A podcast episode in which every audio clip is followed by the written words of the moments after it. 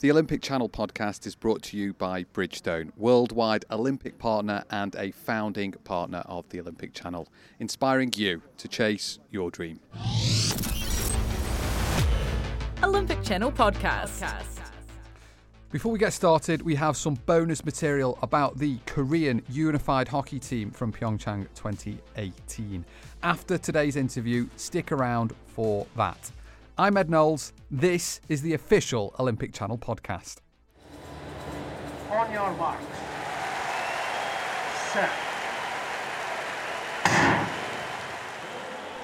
She is a sprint sensation. The fastest British woman in recorded history became a world champion in the 200 metres in Doha last year. Dina Asher Smith, the history graduate with a winning smile, has all the ingredients to become one of the stars of Tokyo 2020. Dina was at the Winter Youth Olympic Games in Lausanne earlier in the year to give advice to athletes there. And she also found some time for us. Olympic Channel podcast. Dina Asher Smith, welcome to the Olympic Channel podcast. It is an absolute pleasure to finally get to speak to you. It's brilliant. Thanks very much, making me blush. But thank yeah, you very no. much. but I want to start off um, growing up. Mm-hmm. Um, when did you first realise that you were like a very special runner? Um, weirdly enough, I don't actually think that I've I've ever thought I'm a very special runner in my head. Um, I've never thought that like, that thought together. But um, I think it was probably be. I realised that I could run when I was about eight because I did a local cross country and I had literally never run a race before, apart from like school sports days, um, before in my life. And I managed to come like fifth out of like three, four hundred children, and I had literally no idea what I was doing, where I was. I was just trying to finish because I was running the cross country, and I was thinking, I'm not, I'm not enjoying running for this far. Obviously, I'm a sprinter now, so you understand why. But um, yeah, that's when I realised I was like, oh, I can actually do this. And then I think year on year, I just continued to surprise myself because uh, when I was eight years old, I just didn't really, yeah, I didn't register to me that I running was going to be my thing. And yeah, every year after that, I've continued to surprise myself. Was there not someone who took you aside though and said, "Look, you're really good"? Um, yeah, a, full, a few school teachers did. A few school teachers said that you're really talented. You should join a club. You should join a club, and I did. But um, you know, I think when you're in track and field, and I think kind of always from a young age, you know that yeah, you might be really good, you might be really talented, but because it's such a global sport and it, the margins are so thin, you might be absolutely fantastic, but there might still be a whole load of people faster than you, and that doesn't mean that you're not good. It just means that they're quicker, you know? So I've always kept a sense of perspective and I've always been like, yeah, I'm all right, but I still got to work hard, you know? And that's just always how I've been since I was really young. I know, really boring answer, but No, it's not. no, what I'm what I'm uh, really interested in is because you seem to manage to find that balance really easily from like, and I want to know where that came from. Basically, you know, of staying humble but also put uh, like pushing yourself and being Yeah. self-critical. And I think that finding that balance, some people go through that like entire Oh, lives trying you. to like try, in their entire life trying to to find it. So Mm-hmm. is that just something that's like supernatural? You just don't. Um, supernatural. Supernatural. I get what you mean. I know what you mean. Super space natural. Um, thank you first and foremost. But um, I think it is because um, I think lots of it is to do with my coach John because obviously I've known him since I was I was really young and he's always had the mentality and he's always told me, Dina, you can be really good at this, you know, but you have to work hard and if you don't put in the work. You, you, you, you'll be good, but you'll stay at this level. And obviously, this level, when he was talking to me as a 10 year old, isn't going to translate to running in the Olympics, you know, but you're good for a 10 year old. And he's always kept that sense of perspective. So um, I think it is just very much his constant pupillage. And I think it's just, that's just, it's me as well. Like, I always want to just be the best version of the of me that I can be, and um, whether that's being one of the fastest women in the world and doing excellently, then hooray, yeah, we're really happy. But if I'm still running my fastest times and I can't quite hit those marks, um, obviously I'm competitive, so it's frustrating. But um, at the same time, that's my max. Like we're all human beings, we're all born in different bodies, and we all have our different maxes, and that's what we're trying to find out in sport, aren't we? Where how far we can go. And that's part. That's that's, That's the fun bit. That's, the- it. That's it. Yeah, that's what we're here for. A gold medal for Great Britain, a gold medal for Jessica Ennis. So Rutherford raises his hands, the Olympic champion in the men's long jump. It's Mo Farah takes gold for Great Britain. And what a night for Britain. You're from London. How was 2012 for you? Do you have like any Olympic memories? Definitely. I remember I was a kit carrier at London 2012. So I was a, I think it was called Games Maker, a volunteer. And um, obviously, much like the whole of Britain, like we, we have such a fond memory. Like we were so proud of everybody. It was such a warm games. We were absolutely loving it. But also, I remember that I kit carried on Super Saturday and um, obviously seeing Greg, Jess, and Mo and being trackside for what is arguably, but I'm very biased, so it is the best night of British sport ever. And to be trackside and in the stadium for that, and to feel the energy and the the and the emotions from not only the athletes but most importantly the fans in the stadium, it was something that is going to has and is going to stay with me forever and very much inspired me to keep pushing and to keep trying to be the best athlete that I can be because of just the power of sport and how I felt it that night.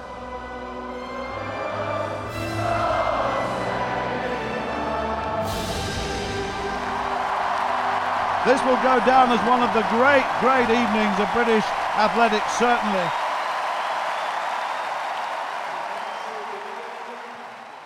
Most people can tell you what they were doing. Yeah. On like either they were watching at home or they were out and then they pulled it up on their phones or they were out and they found a pub or something like that. Everybody found a way to watch it. Yeah. Yeah. It helped that it was a Super Saturday. Yeah, of course. exactly. I think that was uh, that was. to key. be fair, everybody in their offices they could that they would probably have shut down the economy for the day.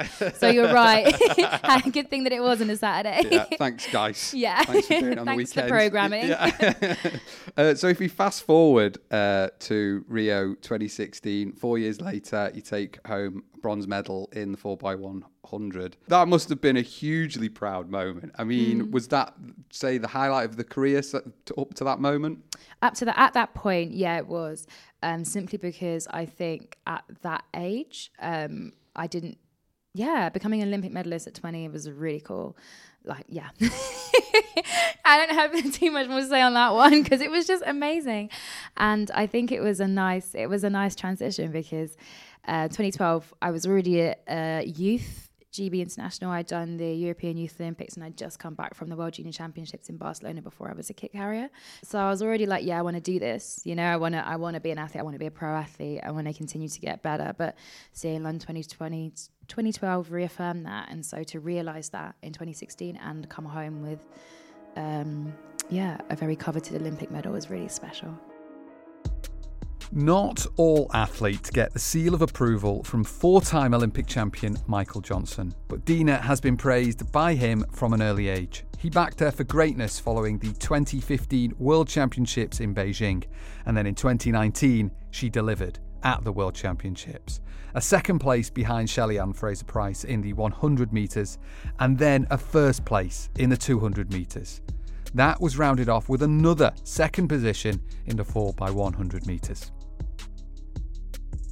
I remember Michael Johnson, I think, saying on, in 2015, he was like, just poured a load of like, like, she's going to be amazing. I've oh. never seen anything to like be fair, this. he's always been really positive, like about me, and I'm so it's re- it's lovely. But you know, when you're younger and you hear it, you're like, oh my gosh, Michael Johnson's like really tipped me. Oh, I better not let him down. But I was happy that I could see him after my race in Doha, and I was like, okay, we did it, we're good. Afterwards, he tweeted that he was really proud of me, and like obviously, I've had so many amazing congratulations messages, but that one, I, I mean, there are so many amazing ones, but that one is, was one of the ones that stood out because he has very publicly been a fan and been Yeah. very much in my corner from when I was really young. So to kind of have when you're like 19 and you have like a world record holder at that time kind of going, yeah, she's she's good. I was like, oh, this is cool. And then yeah, to kind of come full circle again was really special. um, everything that was put in front of you in 2019, you just went, and just smashed it. Oh, thanks. I mean, I'm very critical of myself, so arguably there could have been some better things. Like, you know, I'm always ones that's wanting to keep going, getting better. But it was a good season for me, so thank you. And yeah, I mean, normally I'm very much one that likes to stay under the radar until the championships and then just kind of go, well, hey, yes, I'm in shape, let's go, woohoo, successful. But um, in 2019, it was consistently a good season, so staying under the radar did become quite difficult, especially winning the Diamond League just before the Worlds. But um, yeah, it was a, it was a very good season for me. I did I was able to kind of stay sub 11 mostly for the whole season which obviously in 100 meters considering the flights and the jet lag and the times and the and fatigue was was very cool for me and my coach and put together some really good 200 meters so it was great Uh, yeah. Just a, li- a little bit. The one, one 200 meter that won you the world championship. yeah it was cool yeah I, I like the the world championships um, when it all went dark, like for Mm. the first time. I, I mean, I was like, what is what is going on? I couldn't find my Mm-hmm. things. you know, like you know, I wasn't prepared for Yeah. for it. I mean, w- the drama of it of the world championships. Take us through that basically. that was fun felt. yeah it went dark for the um 100 meters. And that was that was really cool because obviously um it was just a it was just a change wasn't it? It was just something different. And you know mixing it up is always fun as long as it's not disruptive for the athletes which it wasn't. It's it was fun. So um yeah, it, it was great. I liked it. I did feel like a bit of a rock star, and I definitely have a picture on my Instagram that one of my friends Naomi took. She's a she's a great photographer, and um, it kind of has my name in lights, and like I'm in a little spotlight, and I was like, yes, I feel like Beyonce. so um, yeah, it was really fun. yeah. So more spotlights, more Yeah, more I mean, at, no, at the appropriate time. but yeah, world final, put us all in spotlights. That's a lot of fun.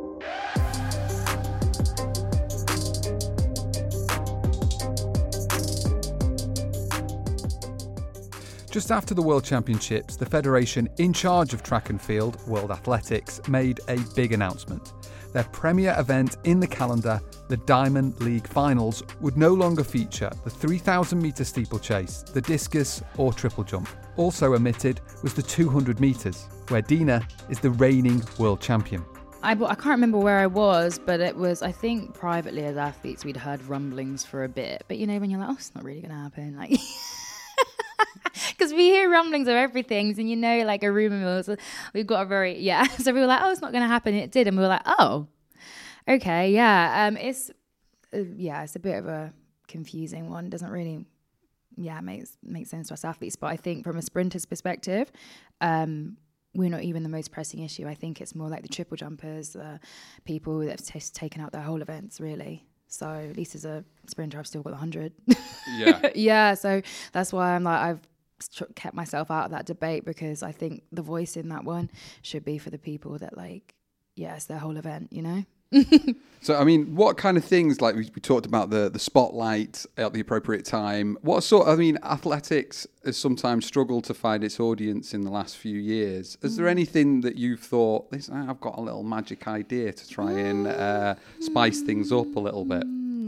You are super clever as well. Like you went to King's College Oh, did your you. history on, a- on a good day. Yeah. On a good day. To be fair, I haven't really thought about it in much depth, and that might be quite um, maybe a naive of me or something. But I've always just been very much like, ah, do my job, run fast, run fast.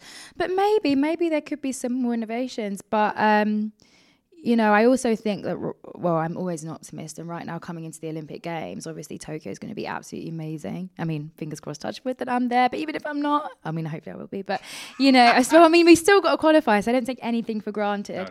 But um, it's going to be absolutely fantastic. And we all know that athletics is the number one Olympic sport. I know I'm saying this on the Olympic channel and I'm biased, but I am, ac- I am correct. but it is. And, um, you know, these things go in kind of peaks and troughs. And it's definitely, um, we're coming to its peak now. So it's Olympic year. We're all good.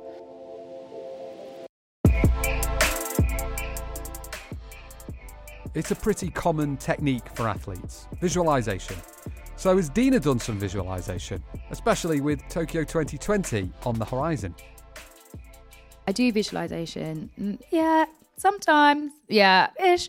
Yeah, I definitely envisage how I want things to go, but also I don't. Tr- I try to not do too much of it, and I just try to be ready to roll with it because you might visualize you have an amazing start and you're right at the front all the time. Then the then the real race goes, somebody gets out on you, and then that's your vision gone, right? So um, I try and envisage the movements that I'm doing, but I don't really over egg it because, particularly when you're sprinting, you just don't know what's going to happen around you and things might not pan out the way that you thought they were going to. So you just need to be ready to respond whatever happens. Uh, but what I was getting at was, have you visualized being in Japan, Oh. Tokyo 2020? Is that what? Um, no, no, not yet, not yet, not yet. Uh, so I've just been training really hard and making sure that I put in all the background work and I put in all the work behind the scenes. So when I go to start the season, that I'm in as good shape as possible and that I can start 2020 season on a on a yeah on a great note.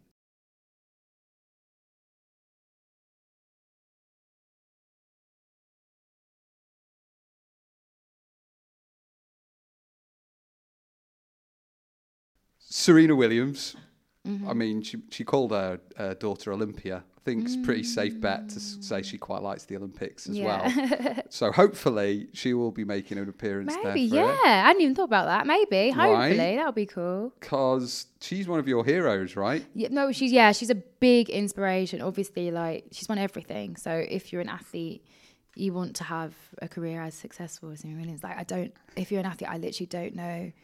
I mean, she's been so successful for so many decades. I even think what was it I saw in the news today that I think she won another Grand Slam. So now she's the first athlete to win something in four decades or something like that, over four different decades. Exactly. And like when you think about people, it's like, well, who wouldn't want as an athlete? Who wouldn't want to be like that? Yeah. like you'd be silly if you didn't want to be Serena Williams. So Yeah. yeah. Get some tips, basically. Yeah. I, I stumbled across the news round, the BBC news round website. It's super cute, like little article that's on like Mm. the news round, and underneath there were three comments, but- and I've got them here. Okay. Princess Unicorn Sparkle. Oh. Like this is when says, "I hate Dean." I'm joking. Says no. I hate Dina Rasmussen. No, Sounds says- so nice. Yeah, says, like, says, I love Dina Smith and she's such an inspiration to me.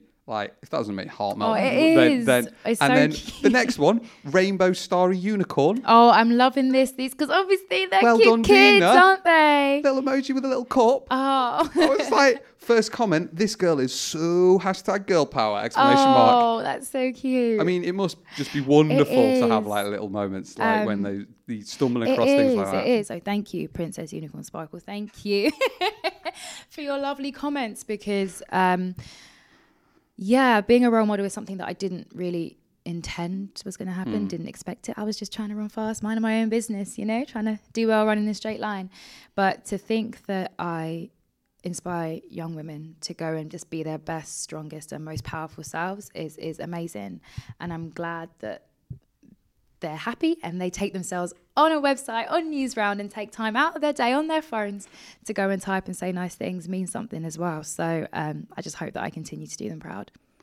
Okay, on the Olympic Channel podcast, we like to end on a pretty random note. Mm. So I have a thing called Last Question. Okay, last question. And because you did your history degree. Oh, um, it's not, then please right. don't say it's history trivia. No, well, no, no Oh, history thank trivia. goodness. No, no. Everybody asked me that, and I'm like, look, My, what my, my question is if you could be reincarnated Ooh. as any historical figure, who would it be and why? Very good question. I think, I think, you know what's popped into my head right now, and it's so random, so please don't read too much into this, it's random. But Billie Holiday, you know, the jazz songstress, yeah, because like, she's so talented and amazing and her music's still relevant. The voice. So the voice. voice, but also I'm obviously a huge fan. Well, this is my jazz side and musical side coming out. Duke Ellington, Louis Armstrong. Um, I think that era in music and culture, particularly in America, is really cool. So if I could be reincarnated and just see it from their perspective, obviously there's some tough things. Yeah. But just the chance to be so innovative and be a part of culture, whether they knew it or not, um, would be really cool.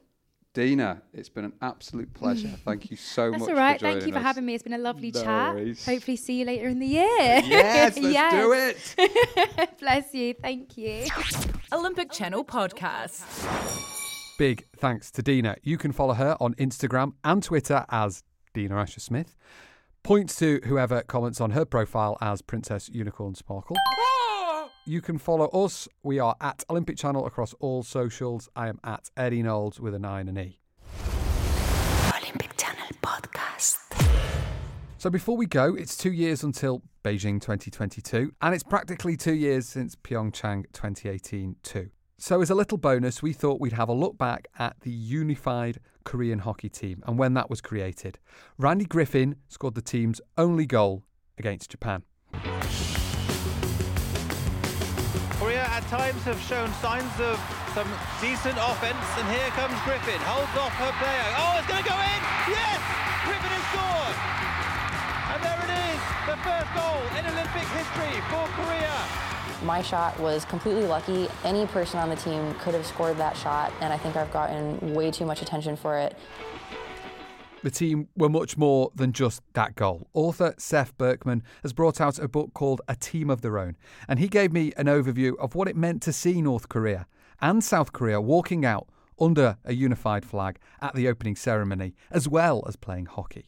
It was very emotional because I had been following this team for about a year and a half up until that point, and so just to see familiar faces that I had been around and talked to for hours on end on the television screen and walking in and walking in next to players from North Korea, that was, you know, really emotional to kind of watch and see. And then there's also a personal aspect for me in a way. Um, I was born in South Korea.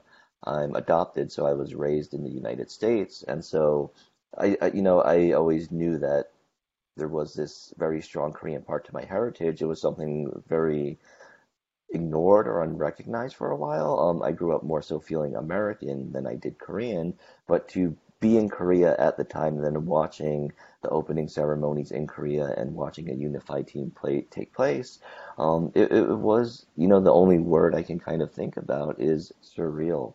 And you see um, players on the team that also are like me, Korean American heritage. Uh, the South Korean team before the Olympics brought on a few players from Canada or the US who were of Korean heritage, had Korean parents, or were adopted from South Korea and had them earn citizenship, earn citizenship to represent South Korea in the Olympic Games. So not only did you have North Korea and South Korea in the opening ceremony walking together, but you technically had American girls and Canadian girls also in that delegation. And knowing that they will come in last, it's building up to this moment, this penultimate moment before the Olympic torch is brought in, that everybody in the stadium, you know, is waiting to see. And even though the two Koreas had marched before together in previous Olympic ceremonies um, earlier in the 2000s, it, it did feel a diff- bit different just because you knew they would be competing together as one.